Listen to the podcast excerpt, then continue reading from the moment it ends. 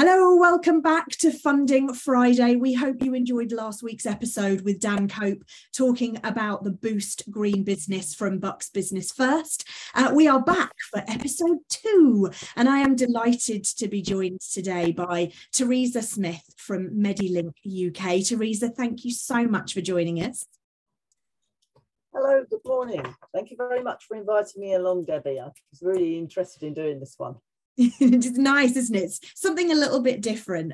Um, so the reason that we're here is um, we're, we're sharing these podcasts and YouTube videos with our community of entrepreneurs across the Midlands and East of England um, to really help them to build back better. We know that um, there's a lot of entrepreneurial activity out there at the moment. And one of the biggest questions I am asked is how can I get my hands on some grant funding? Show me where the money is. So thank you for, for joining me today to talk about it. What I would love to start with is can you tell us a little bit about Medilink and yourself? How did you how did you come to work for Medilink and what is it it that you specialise in?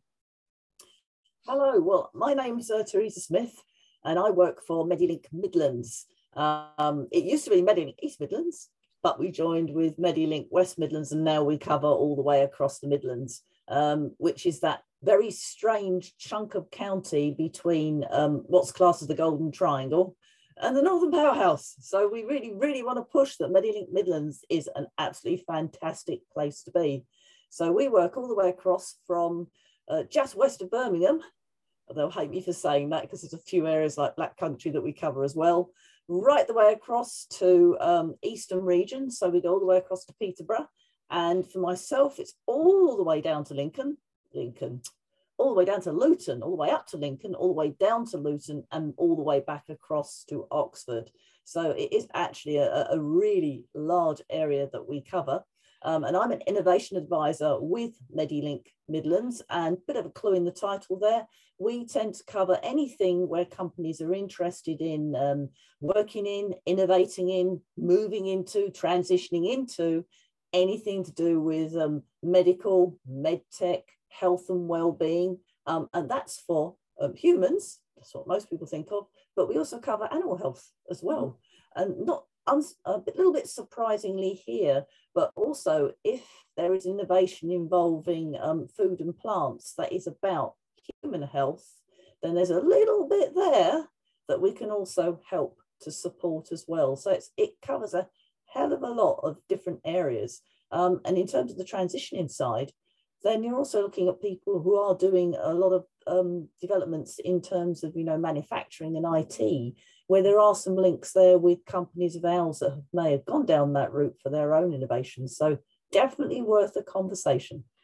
Fantastic. And for anybody that is, I mean, it, you cover most of my patch, um, but for anybody who is maybe sitting just outside of that triangle, Medilink does exist in other forms across the UK, doesn't it? You've got Medilink North, um, Med, Med, Meditech, um, Medilink Cardiff. So there are other ways people can engage if they're not quite yes, I mean, that triangle.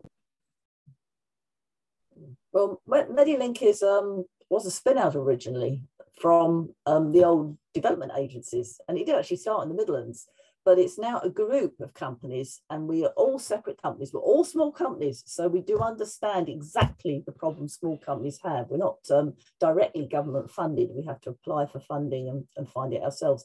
And we're a membership organisation. So obviously a, a, fair bit of what uh, our uh, income is from also from that. But it's a group of companies. So yes, we have a, there's a Medilink in Wales, Medilink North, Medilink West and Southeast as well. So CETA is one of ours. Uh, but we work together, but we are all separate companies. So there is a little bit of rivalry in there as well in terms of seeing uh, which one you come to for the assistance. Um, and well, Midlands at the moment is one of the biggest. Yeah. No problem. You sit firmly in my patch in the Midlands, which is perfect for the majority of our listeners. So thank you for clarifying. Um, so you mentioned Medilink effectively started out as a, a med tech, health tech, improving the healthcare sector.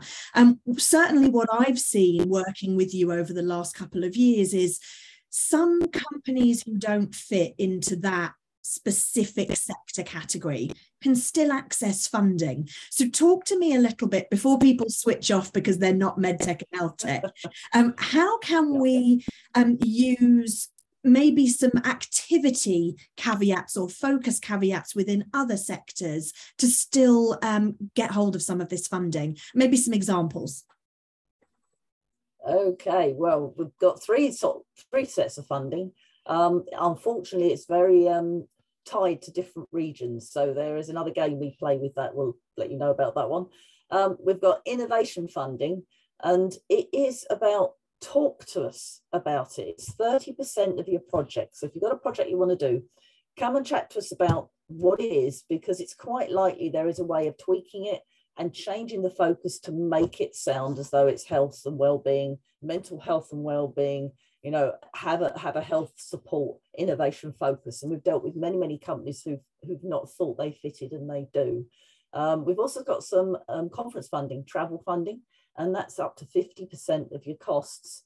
And that is very predicated on if the event you're going to has any kind of stream in it about health and well-being or your product is going to something completely random, but it could be designated as a health and well-being or support product, then there are ways that we can tweak that to make it work. So again, talk to us about that. The travel funding is up to 3,000 on a 6,000 spend. So it does cover mm-hmm. some exhibiting costs. And because it's so broad, because so many conferences out there now do have a health and well-being strand, it is quite possible for us to find some way of, uh, of tweaking how we write the grant to make it to make it fit. We're quite good at that. Um, the money that we have is European Regional Development Fund money, and it's around until June 2023. Uh, we're really keen that as many small and medium companies get that out the door as possible, because unfortunately, if it doesn't get spent, it goes back to the EU um, and never comes back.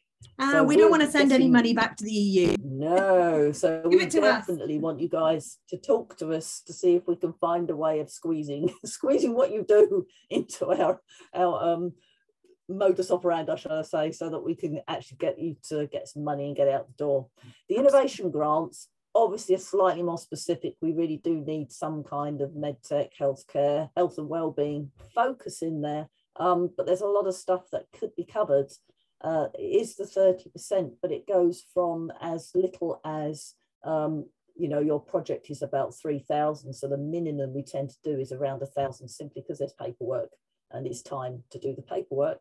Uh, maximum grants are 20,000. So a project of 66,000, you will get a 20,000 pound um, support for that. So come and chat. There is often ways of squeezing things that you don't think apply into that funding pot. Um, if nothing else, we can usually find a way of supporting you through, you know, other small amounts of money that are coming through from elsewhere. There are some small amounts there.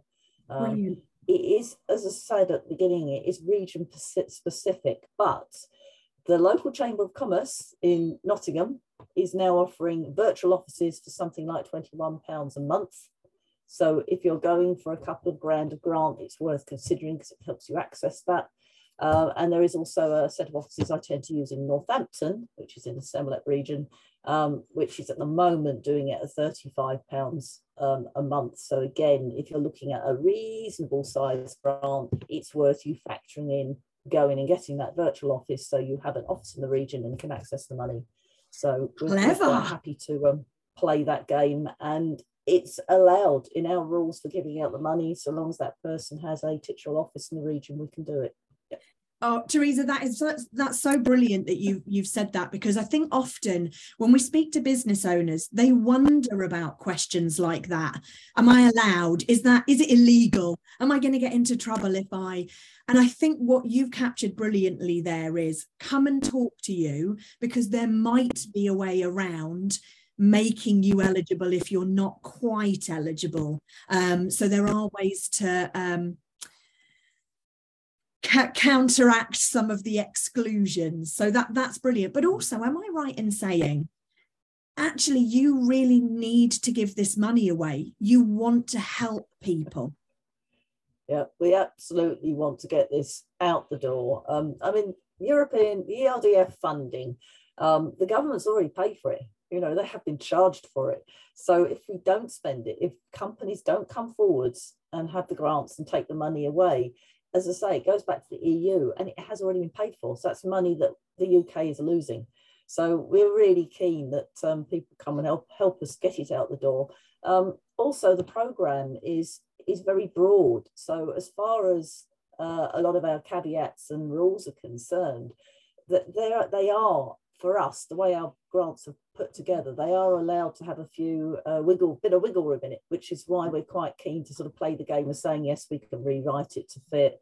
Um, you may be outside the region, but if you want to take a virtual office, then again we, we can make it fit. Out the rules for giving out our money allow that. I know some of the other products for other groups have been a lot more rigid, but we were really lucky at the beginning when all the rules were written for us that uh, it allowed us to sort of uh, have that little bit of wiggle room to allow people to move around a bit. That is really great to know.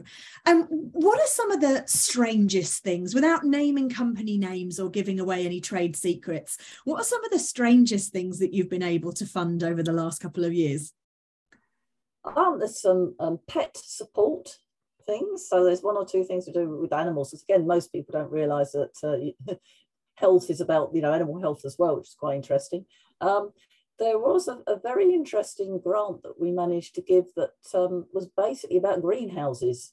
Um, now we're not really supposed to support structures, but actually it was a very special type of um, glass. So it made a difference to the health of the plants being grown. So we had it, we had that link. So it was possible to put some quite left left field things in there. Um, and the same with um, things like equipment. We can't just buy equipment through the grants, but you can build a prototype. So if your need for three new computers and various other things is about building a prototype to do something, then the equipment side of it can be covered that way. So there have been some quite very, very interesting things going on. Um, I have to say we had a very interesting piece of exercise equipment, um, which I felt personally possibly wouldn't necessarily fly once it was built, but uh, it's one of the ones that's proving to be incredibly successful. So personal opinions don't come into it here. You come with your idea and we will support it. It can be as left field as you like. If you're committed to that product and you are paying 70% of it, we're only giving you 30, then we will support anything so long as we can get it to fit into our criteria. So don't be put off if you think, well, it's this is really quite strange. Are they going to actually listen to me? Yes, we will. You know, you'd never know what's going to be the next big thing. No, absolutely. And that's a perfect segue into. So you mentioned uh, with travel and exhibitions, it can be up to 50% mm. match funded with, with traditional investment uh, into assets, etc. You were looking at 30 people can't come to you after they've spent money can they? This can't be done retrospectively. No. they have to approach you and have the conversation and fill in the forms before they place any orders. Is that right? That's correct yes. So if you're partway through a project we can't help you with what you've already done. We can help you with stage two stage three stage four so long as you've allowed yourself enough time to get unfortunately all the paperwork done um, now, for travel grants, we're pretty good at this. If it's really urgent, we have managed to turn them around in a week. Wow. Um, we'd rather not, but we can do it if we have to from a standing start. It does. Uh, um, this time of year, it's much more difficult because obviously you've got people going on holiday and grants have to be appraised. That's the thing. That's what takes the time. Putting the grant together is one thing. Getting it appraised, that's the squeaky clean bit. Someone else looks at it and says, "Yeah, that's fine." Then that's the bit takes the time at this time of year because the people we use for appraisal are off on holiday as well. Um, the innovation grants, I would suggest you need to give yourself a good month because although we can turn them around faster, particularly if you've had grants before, if it hits a snag, if it hits a problem for any reason, then you're going to be stuck if you've already agreed to start work in, you know, three weeks' time, and we can't get it turned around that fast. So a month is a good idea before you start spending. Um, if you want to start the work ahead of initial spend, then that is no, that's no problem if you want to start the work. But the minute you start having to pay for it, then those dates have to be after the grant's been approved. So for travel grants, a couple of weeks would be good. Um, and for innovation grants, you need about a month. Okay, perfect. And how difficult are the applications? Are, are, they really hefty, lots of paperwork? Do they can they come and get any help? Uh, well, to be perfectly honest, the, the um, innovation grants and the travel grants, they're very similar forms. So unfortunately, we've had people in the past who filled one in and then thought, I'm not sure which, which one I've filled in here. The first part's the same on both, and then the actual project or the um, travel bit is separate.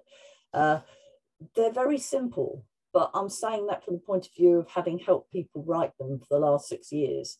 Uh, they are very simple if you've ever tried to apply for any other kind of grant like UK Innovate or UK Smart, but they still have requirements. So my um, point with it always is fill in everything you possibly can about the company, which is the first two pages. That's obviously the bit that you know the best. Um, and then when you get the bit about the project, put in everything you can think of in there because I'll edit it. I will rewrite it. I know exactly what is approved by our appraisers. The more you put in, the more I can edit. So I'm quite happy for companies to just, well, I think it's this that we're doing, put it all in, put everything in they think about, um, and then I will, I will completely rewrite it if necessary. Uh, the paperwork side is about you need some form of accounts. Um, we don't need you to have a year's accounts. You can have a month's accounts. I've had a company write their grant, then open their business bank account, and then have literally a couple of weeks activity to prove they have a business bank account. So we have done that. Um, so accounts important and having quotes for all the work you want done. You must have proper quotes, not just my mate says he can do it for. You need a proper quote from a company and a proper job specification. So this is what we want people to do. This is um, this is the quote that matches that. So again, I'll walk you through it. It's there's a few little caveats and bits and pieces, but we walk you through everything. Uh, we want you to spend the money. and, and I and I have to say, from my own experience working in the NatWest Accelerator over the last four years, um, your grants have been the ones that people have achieved. They have been successful. They have had the money. They've they've been able to through consultation with yourself um, been able to identify what they can claim and they've been successful. So um, i would totally encourage anybody who feels that they have any activity within their business that could even slightly be linked to improved um, mental health, well-being for staff or customers. Um, if you've got a product or a service that will help customers' health or well-being, and and now we know that that fits into animals and plants potentially as well, which is incredible. Um, then, then you know have a chat with Teresa and find out. Um, are there any legal entities that are exempt? Can, can you help charities, um, CICs, etc.? That's a good point. Charities, no. But if they have a trading arm, then yeah, you can. So um, when I worked at the University of Leicester, we had the same problem. Uh, but the, the Wildlife Trust, uh, Rivers Authority, couldn't deal with them. But we could deal directly with the bit that was selling licenses for fishing, because that's a, that's a commercial entity. So, so long as there is a commercial entity, there's no problem. A not-for-profit enterprise is okay, as long as I've got a, a, that caveat on it. We've helped quite a few of those. So straightforward charity, no. But if it's a not-for-profit or if it's a, a sole enterprise um, or some other uh, commercial entity and is on Companies House, then we can we can actually help those. Okay, fantastic. So if you're a company and you exist and you've done even a day's trading, you can come and have a chat. Um, do you see people reapply? So can they come back and get more access from the same funding pot? yeah, if they haven't had twenty thousand pounds in the first place, we have companies who once they know the know the score, as it were, then they will come back because uh, once you've done it once, you're on our system, and it makes the second grant a lot easier, and everybody understands the process at that point. First grants are always going to be a little bit more uh, paperwork heavy because you're getting in all the um, support that you have about companies. So I check on Companies House. I ask for other things from the company. Once we have that in a pack, then applying for a second grant or a third grant is, is not an issue. And while there is money in the project, that the caveat is if you're coming forwards and you want to spend it, at the moment, it's not competitive. If we think we can support you, if we think it fits our brief, then we'll help you write that grant and we'll help you spend it. Um, some of the money we're starting to get, it's getting less now because we're getting near the end of the project but certainly in the Southeast Midlands region, um, our Actis project still has sufficient funding for £20,000 grants. So there's plenty there for smaller amounts. Uh, and the Nottinghamshire Derbyshire project still has sufficient money for £20,000 grants as well. So that, that's why we've also got the two sets of virtual offices in the two places where we've still got the money so that we can encourage people to come in from outside as well to do it. And and I know I recognize that there are a lot of different sectors and, and types of businesses that could come and have this conversation. But other than the obvious life sciences, health tech, med tech, are there particular types of businesses that you find easiest to fund so that we can get them to prick their ears up and say, oh, that's me, I need to have a chat with Teresa? Oh my goodness, no! And we're so broad. We cover so many different things that uh, I mean, the number of grants I've had out the door in the last year or so, I wouldn't have guessed that it would be that that many different types of activity. There's a big interest now in the health and well-being side of things. So I've had a number that are about that, um, including a company that was really just dealing with schools but because they were doing a health and well-being approach it made it possible to help and they've had a little bit of money for a product and they've had money to go to a conference because we were looking at the uh, keeping children fit and healthy. So that sort of ticked all the boxes. So there's a it's just so broad. There are so many things that we can support that it's worth having a chat. Aside from anything else we have links to other areas that um, depending on where you sit uh, you may find that you sit in in their funding pots and they're also trying to you know shift the money. And some of the regions they cover can really be quite strange. So there's certainly some money in warwick that will still deal with the southeast midlands. So if you've got something more manufacturing inclined then there is some money around for that in a different group. So do have a chat because we do know where some of it is Brilliant. And we have a huge cohort in Warwick. Uh, so if you are listening, Warwick cohort, get in touch. Um, when will this expire? So you mentioned that the, the pot will decrease. Is there a finite date at which it will be too late? Uh, everything has to be spent and out the door by June 2023. So obviously, as the money in the pot is getting less, we've had a bit more interest recently because um, other funding streams are much harder to, to get into. We're non-competitive. You're not applying like you do with Smart UK and then seeing if you've won it. So if we think it fits, you will you will get it. But it is about spending it. So if your project is going to go on beyond June 2023 next year, then you must have spent all the money before that date. So January, February, March next year is probably the latest we're considering looking at um, taking on new projects at that time, uh, unless we know that you're able to spend it really fast. Yeah, absolutely, and uh, grab it while it while you can because ERDF funding is running out. Um, it, it that I don't think will be renewed, will it? So um, it's going to be a really tough time in in the next couple of years to find out where this additional funding comes from if it's not governmental. Um, the landscape will be a changing. So come two years from now, it will look incredibly different. Um, so definitely reach out. Definitely speak to Teresa. Um, hand on heart, Teresa, you have been a massive, massive um, mentor and benefit to our community. So thank you so, so much. Is there anything we haven't talked about today that you absolutely must cover off while we're here? Well, um, MediLink will continue, whatever the funding streams going forwards, and there will be some with the shared prosperity and, and levelling up and all of that. And we certainly have some, uh, some interest in what will be similar business support. But we also know that the grant side of it, we're not quite sure at the moment where that is going. Um, there was something else. We, oh, of course, we're still a membership organisation. We're still linking everybody up, and we're still able to provide the same business support. It's just it's going to have to be under a slightly different umbrella.